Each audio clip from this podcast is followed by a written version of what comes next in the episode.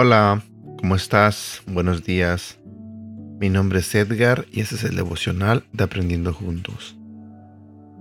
El día de hoy vamos a continuar con la segunda parte de esta serie que tiene que ver con el enojo.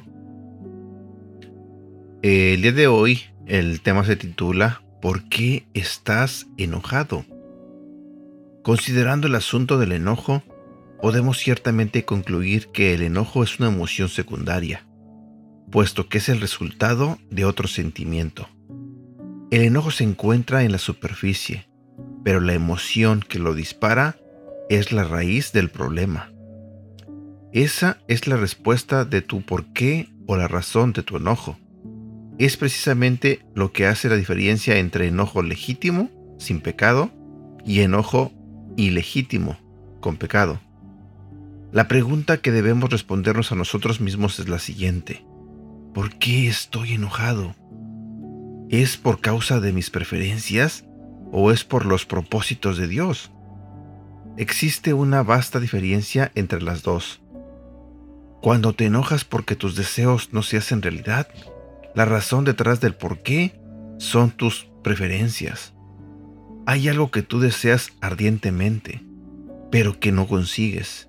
Esto puede ser respeto, amor, la vía más rápida en la avenida, un lugar de parqueo, la mejor mesa en un restaurante y así sucesivamente.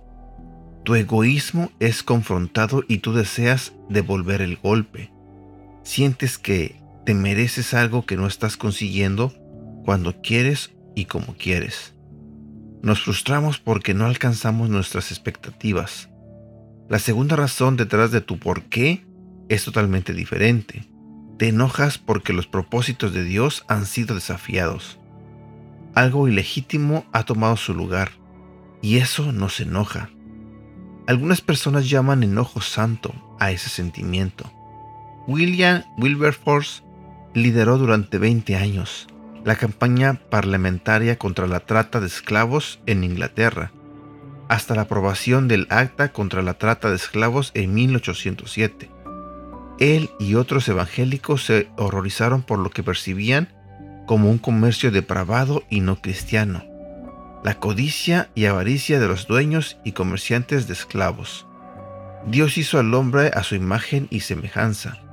Al ver estas verdades desafiadas surgió la ira santa en cristianos que pusieron el propósito de Dios primero.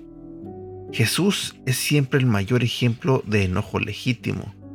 En las lecturas bíblicas del día de hoy verás algunos ejemplos de expresiones de legítimo enojo y las razones detrás de eso. La pregunta que todos deberíamos hacernos cuando el enojo tiene lugar es, ¿por qué estoy enojado? La respuesta nos permitirá entender su legitimidad. Pensamiento del día. Cuando me enojo, necesito preguntarme a mí mismo, ¿por qué estoy enojado? ¿Es por causa de mis preferencias personales o porque los propósitos de Dios han sido desafiados? Versículo para recordar. Si se enojan, no pequen. No permitan que el enojo les dure hasta la puesta del sol, ni den cabida al diablo.